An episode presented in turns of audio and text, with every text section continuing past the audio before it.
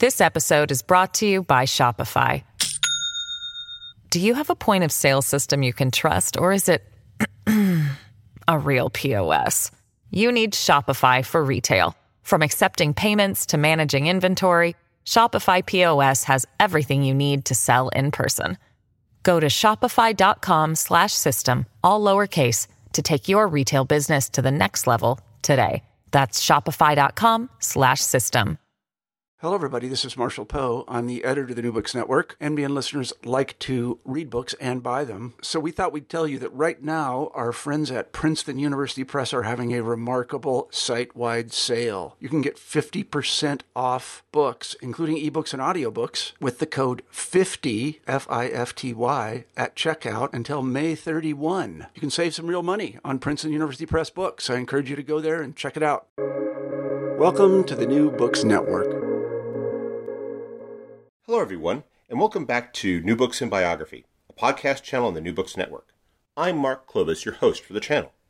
Today I'm speaking with Crawford Gribben, author of the book An Introduction to John Owen A Christian Vision for Every Stage of Life. Crawford, welcome back to the New Books Network. Thanks, Mark. It's great to be here. And it's great to have you back on the Biography podcast again. I was wondering if you could start us off by telling our listeners something about yourself.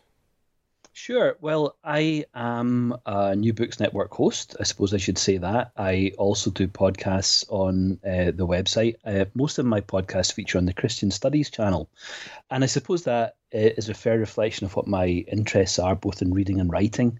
Uh, I mainly work on uh, writing about the history of Puritanism or the history of evangelicalism. Although I've just completed a book called The Rise and Fall of Christian Ireland, which tries to tell the big story of the arrival, the evolution, and decline, possibly even future disappearance uh, of Christianity on the island in which I live. Uh, I live near Belfast, where I teach at Queen's University, and I've been there since 2013. Hmm. Now, when we had you on uh, the New Books and Biography uh, channel in the past, it was to feature your biography of John Owen. Your new book is an introduction to John Owen, and I was wondering if, you could perhaps start us off by telling us some of the ways in which uh, the two books differ, and what was it that led you to do a new book on John Owen?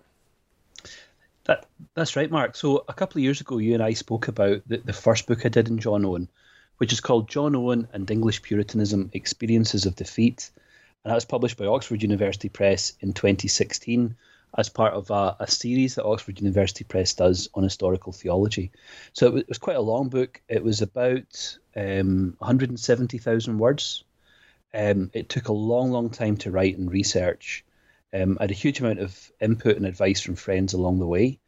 And for, for that project, I, I was trying to I suppose I was trying to counter a, a trend in a lot of historical theological scholarship, which focuses upon ideas over people. And obviously, you know, you're the host of the biography channel. We're both interested in biography as a genre and the ways in which biography can be adapted to tell different kinds of stories, not only about people, but also about ideas. And so, what I wanted to do in that first book was to try to not do not, not not do what a lot of other people who've written on Owen have done, which is to give very detailed examinations of particular sets of ideas within his uh, big theological um, uh, view, but rather to tell the story of his life and to show the way in which he engaged materially with theological ideas throughout his life, emphasizing how these ideas changed over time and how they reflected different stages of his life or, or different experiences in life um, the, the, the bigger book obviously goes into much more detail than, than, than, than, the present book that we're going to talk about today. But they, they, they tell the same story in terms of biography, which is that Owen grows up in a fairly conventional Church of England home in the 1610s, 1620s. Uh, he goes off to Oxford University as an undergraduate at the age of 12.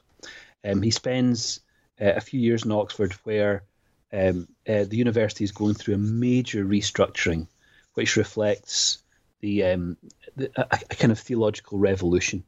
So in the 1620s and 30s, the Church of England was being pushed really into a new direction, away from the very emphatically Protestant uh, and almost Puritan view that had dominated the first couple of generations of English reform, towards a much more aesthetically rich, um, uh, liturgically sophisticated and almost you might say um, historically ecumenical view of what the church should be.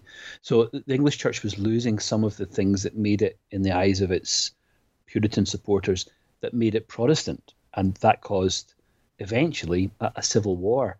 Uh, during that civil war from 1642 to 49, Owen worked as a parish minister within the Church of England, but gradually changed his mind, took on a slightly more radical complexion in his view of what the church should be, uh, became a Presbyterian, later on a Congregationalist.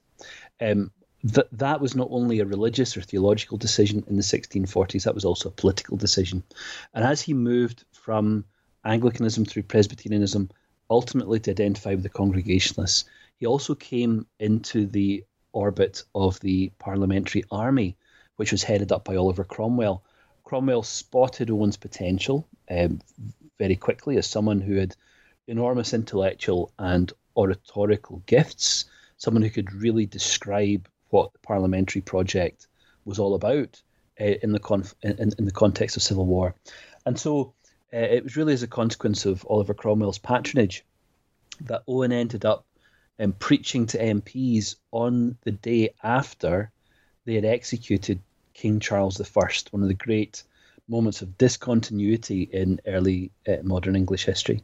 And f- following on his commemoration stroke celebration of the execution of the king, um, Cromwell then invited uh, Owen to accompany parliamentary troops on an incredibly controversial invasion and conquest of Ireland, uh, a, a, a, military adventure that's controversial still to the present day. In 1649 and 50, and in 1650 to 51, Owen then accompanied Cromwell and his troops into Scotland for a similar but much less bloody invasion uh, of the Presbyterian Northern Kingdom. Uh, Crom- uh, Cromwell by then had really um, got the measure of Owen.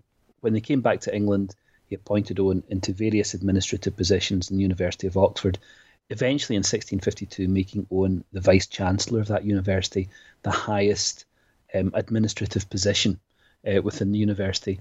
And through the 1650s, Owen becomes a really important statesman, if you like, religious statesman of the English Republic as it's trying to craft a new religious um, a new religious establishment, a, a, a national um, church settlement. That fails. Um, Owen and a number of other army Republicans get really concerned that Oliver Cromwell's court is turning much more towards the, the, the kind of um, dissolute culture that they had complained about when Charles I had been king. And so they, they, they gamble and, and they, they attempt a coup, which goes really badly wrong. Instead of resetting the revolution, it actually brings the revolution to an end. And the consequence of the chaos that ensues is that, to cut a very long story short, Charles II returns to London, um, is is um, installed as king, and with the support of uh, a parliament that he calls to, to, to support his, his work, sets about an incredibly bloody, brutal persecution of dissenters. Uh, that is, um, those English Protestants who could not conform to the newly elaborate, liturgically sophisticated, historically ecumenical Church of England. Uh, these dissenters get very badly persecuted in a, an episode of persecution between Protestants that's really without parallel anywhere else in early modern Europe.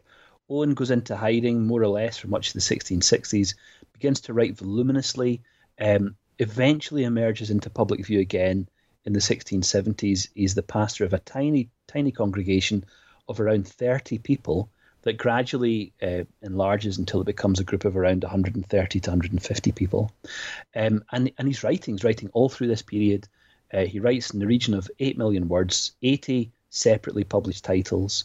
Uh, and, and one of the reasons why he writes so much in this period is because he feels that everything he has worked for is really going wrong, and that all the gains of the revolution, not just the political gains, which, which had obviously collapsed, but all the theological or religious gains in which the Puritan theologians had really begun to refine what orthodoxy ought to be, all of those gains were going and even among the community of dissenters, which was being persecuted by the state church and the English government, even within that community, uh, there was a turning away from the doctrine of the Trinity, for example, one of the great cardinal Christian doctrines, or even the doctrine of justification by faith alone, which had been the centerpiece of the Protestant Reformation. And so when Owen dies in 1683, a couple of months after his arrest, on suspicion of being involved in a plot against the king's life, um, as he dies in the summer of 1683, he is desperately worried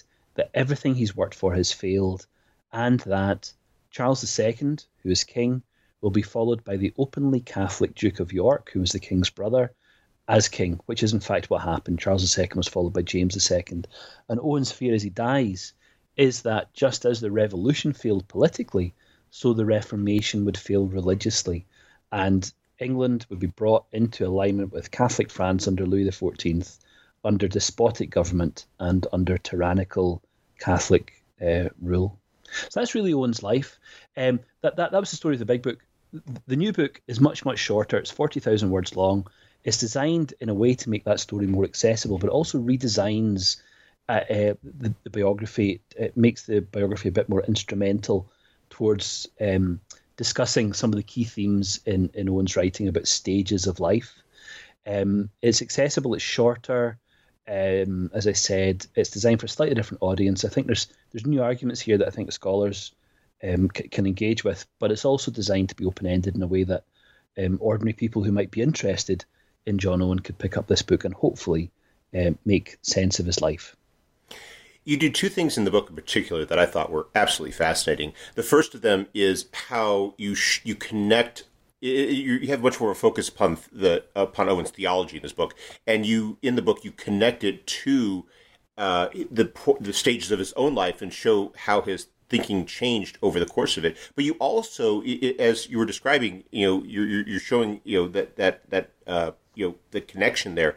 It, it really shows how how this theology, which we t- sometimes can uh, think of as being abstract and and uh, and, and and very uh, speculative, how it you know has a relevance, and it's not just in term, uh, not just a relevance to us today in terms of how we think about the, the role of theology in our lives, but especially how theology was so very much alive for, for, for John Owen and the people of his time.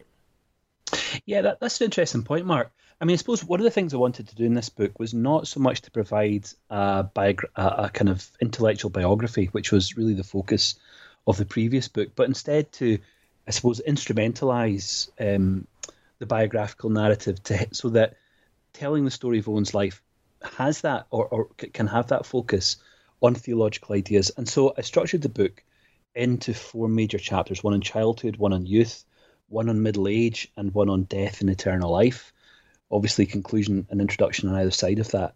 And what I tried to do there was to show how Owen's own experience, let's say, of, of childhood, or indeed of being a father to 10 children, all of whom predeceased him, quite a tragic story in itself. But his, his own experience of childhood, or even of fatherhood, of, of being a parent, helped him think theologically about really basic questions um, that cannot be abstract, either for the father of a self consciously Christian family, as Owen was, or indeed for the pastor of either a parish or of a smaller congregation. And Owen was both of those as well.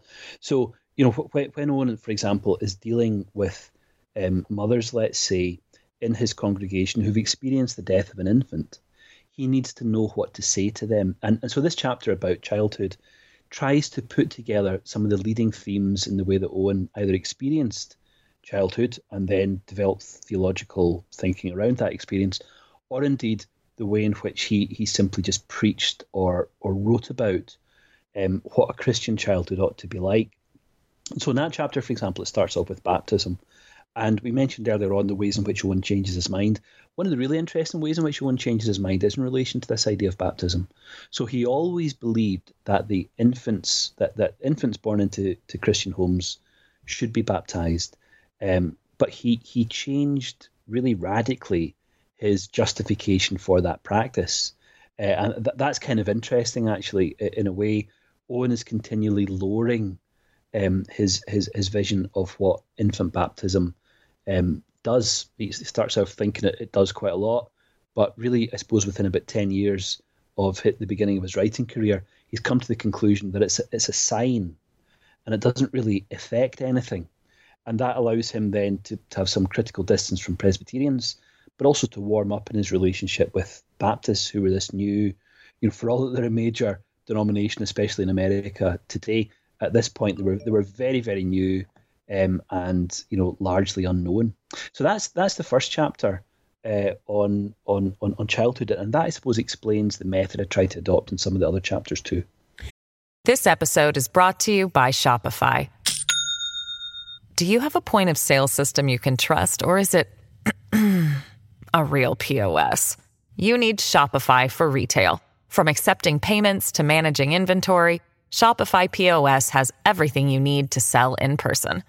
Go to shopify.com/system all lowercase to take your retail business to the next level today. That's shopify.com/system. You see that method uh, at play in the second chapter on youth as well. He and I, I thought uh, that that chapter was especially interesting for me because it, it, you're seeing him as uh, you know, you know with the you know success of the parliamentarians in the Civil War, they're in much more of an inf- uh, of an influential position in terms of shaping not just uh, doctrine or theology, but they're also you know dealing with this in terms of you know how English life is to be lived on, on a practical level. And so you you describe how you know here he is in the 1650s, and he's putting a lot of thought into this idea of how do you prepare young people to live a good Christian life, and and and he is tackling this.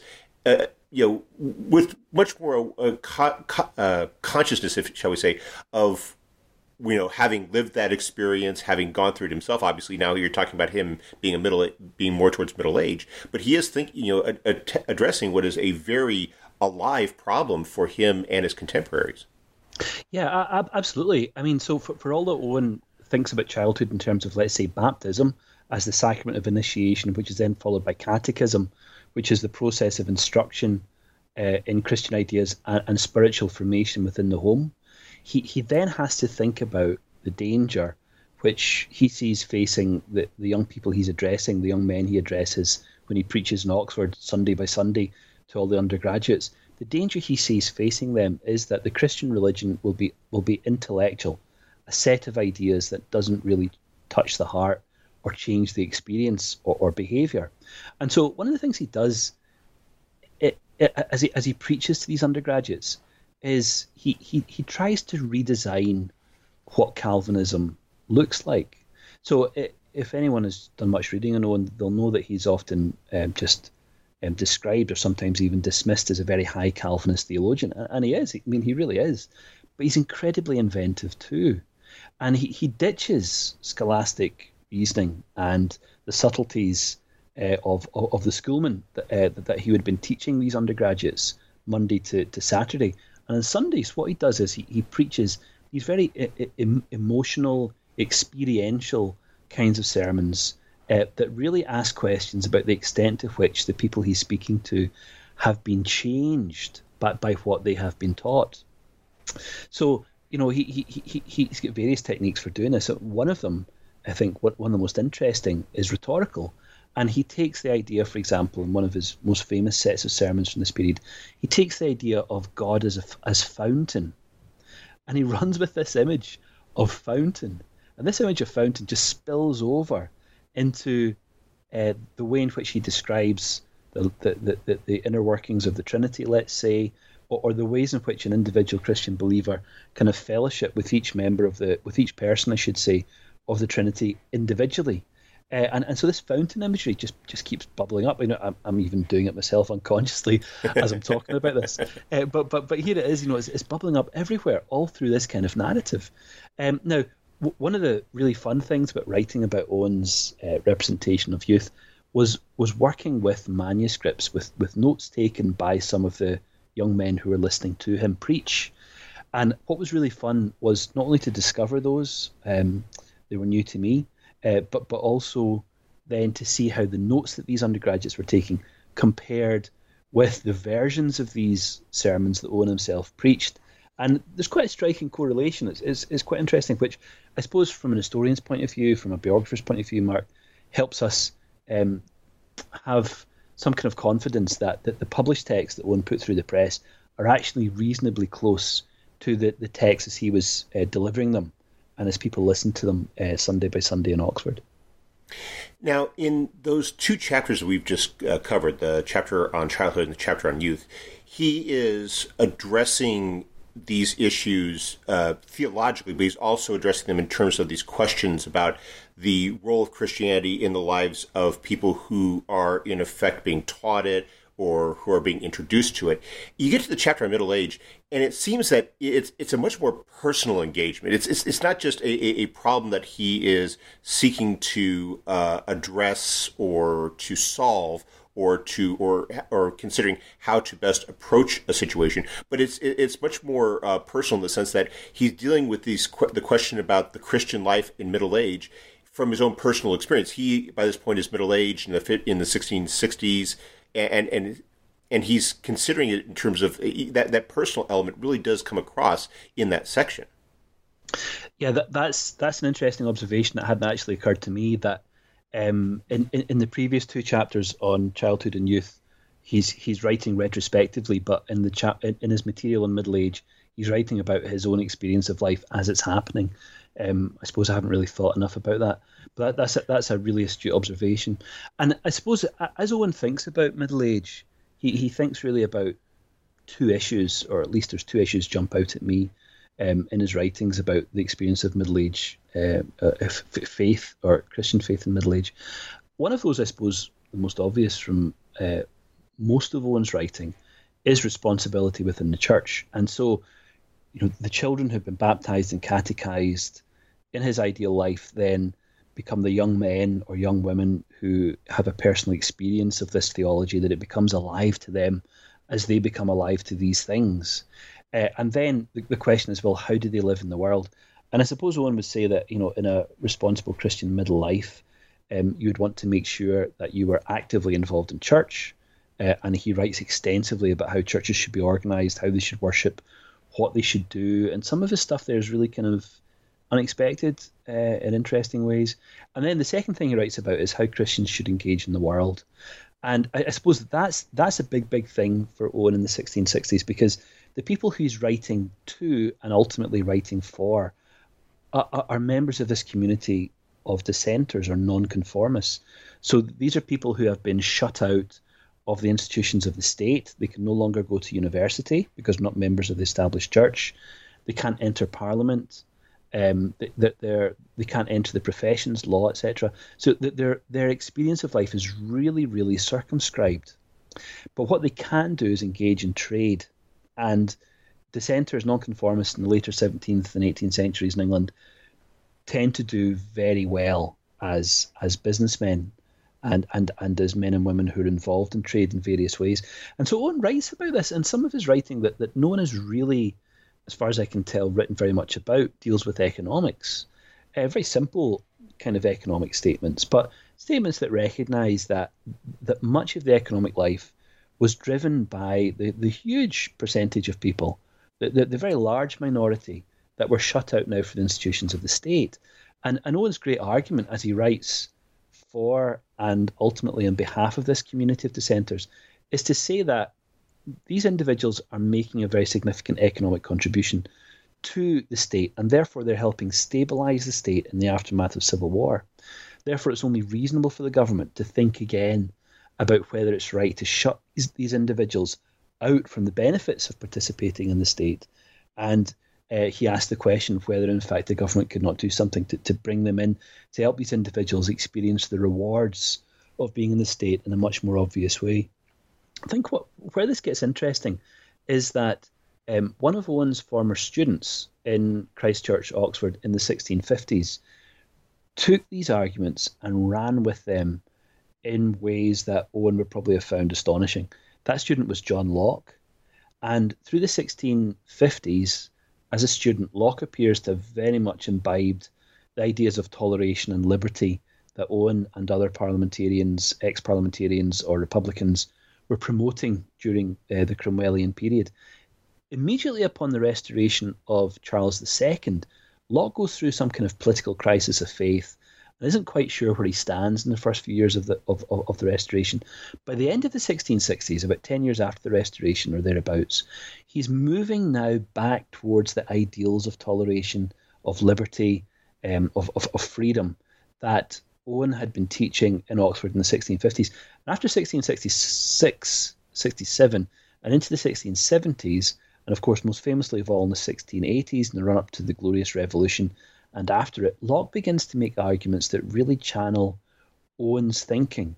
Um, and so one of the one of the arguments I tried to make in the book, although in a very kind of gentle, circumspect way, uh, because I, am not quite sure that I've got everything exactly lined up, is that the, is that Owen's ideas of toler- toleration or, or freedom within society provide John Locke with the tools he needs to become recognized as he is today as one of the formers of what we might call classical liberalism. So I think I think that's what I think that's what Owen is doing as he thinks about middle age. He's thinking about uh, the Christian's rich participatory life within the fellowship of the church, and he writes often very movingly about what Christians can do when they're together in these private spaces. But for Owen, these really are private spaces. Um, you know, he, he he has quite a sharp distinction in this point in his life between life in the world and life in the church. Life in the church is rich, rewarding, warm, encouraging, and so on. He also recognizes that life in the world for many dissenters is hard, um, their opportunities are, are limited, and so he wants to make arguments for them and ultimately on their behalf to see that they might have greater liberty. Now, in the three chapters that we've just that you've just described, we've been talking about how Owen uh, engaged with a lot of questions about life and the uh, role of a Christian, how a Christian could live a good life, how a Christian could, you know, in effect, you know, live a Christian life in in, in the world.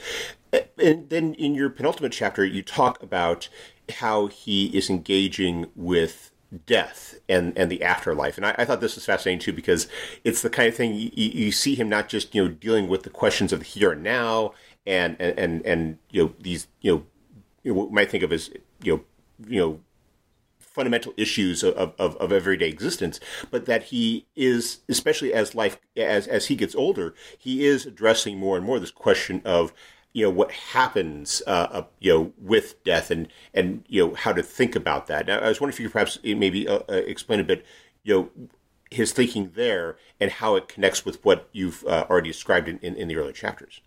Sure. Well, I suppose one of the key things about Owen is that he he is he by the time he comes to his own death in 1683. Uh, he, he had been living with the experience of death for a very, very long time. Um, I mentioned before he had 10 um, 10 children uh, with his first wife, Mary.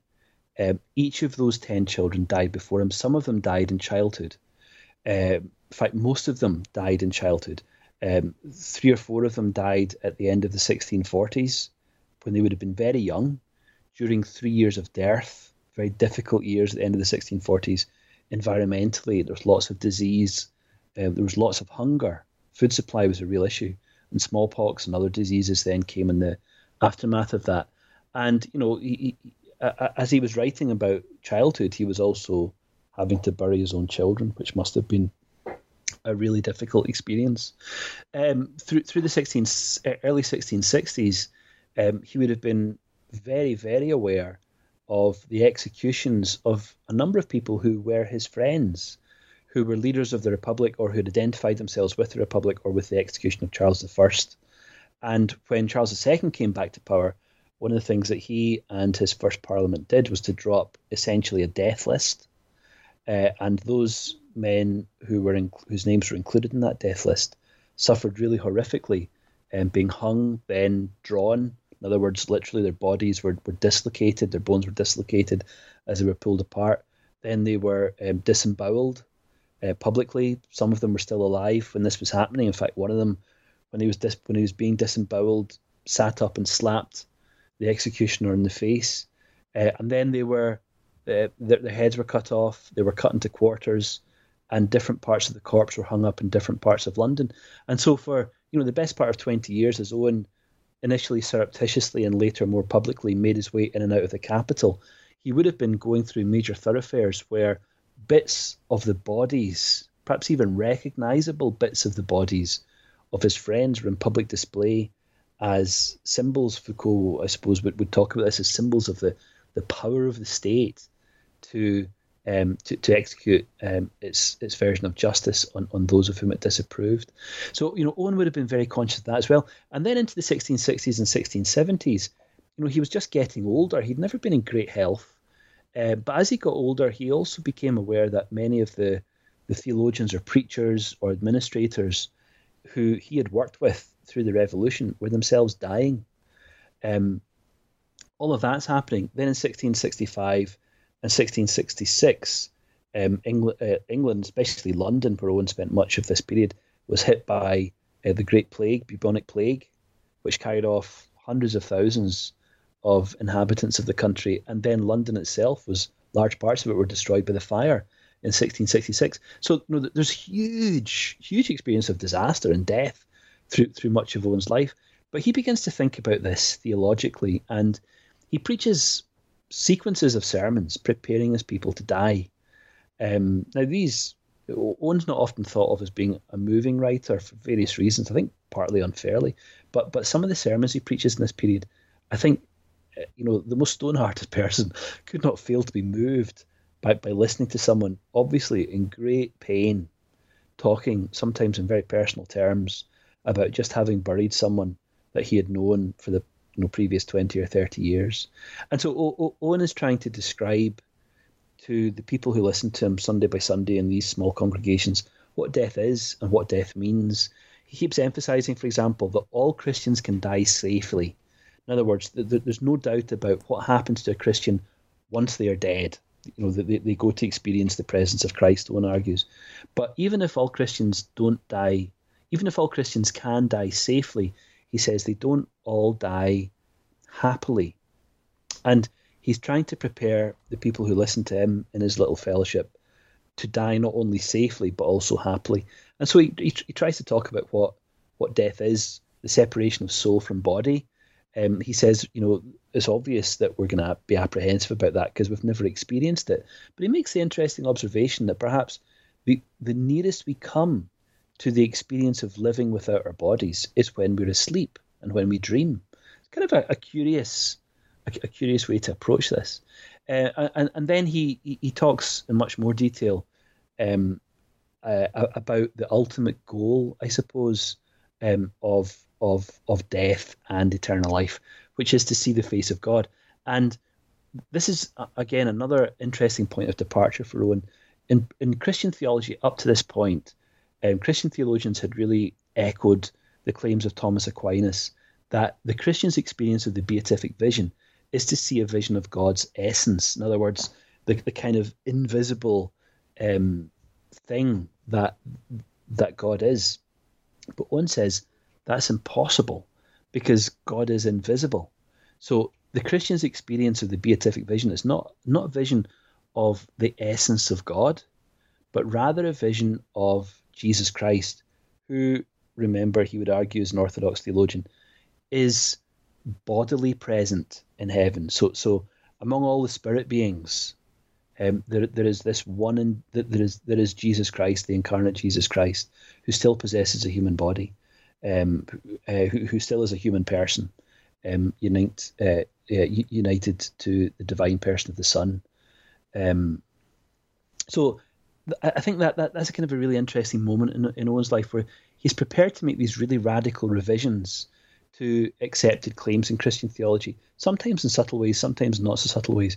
But there's one way he does it, um, um, really thinking about the experience of death.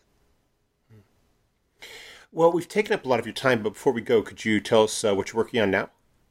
Sure. Well, I've got two books coming out next year, Mark. Um, one of them is about uh, survivalist cultures in Idaho, so completely different uh, to to all this stuff on the 17th century.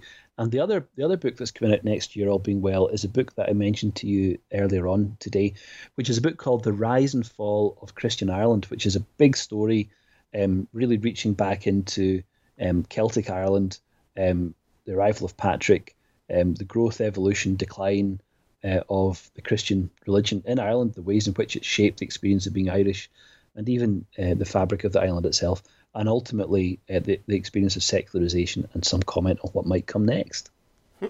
They both sound like fascinating books, and I hope that uh, you uh, can uh, come back to the Books Network and uh, discuss both of them. Well, thanks. I really appreciate your time today, Mark. And we appreciate yours. Have a wonderful day. Thank you, Mark.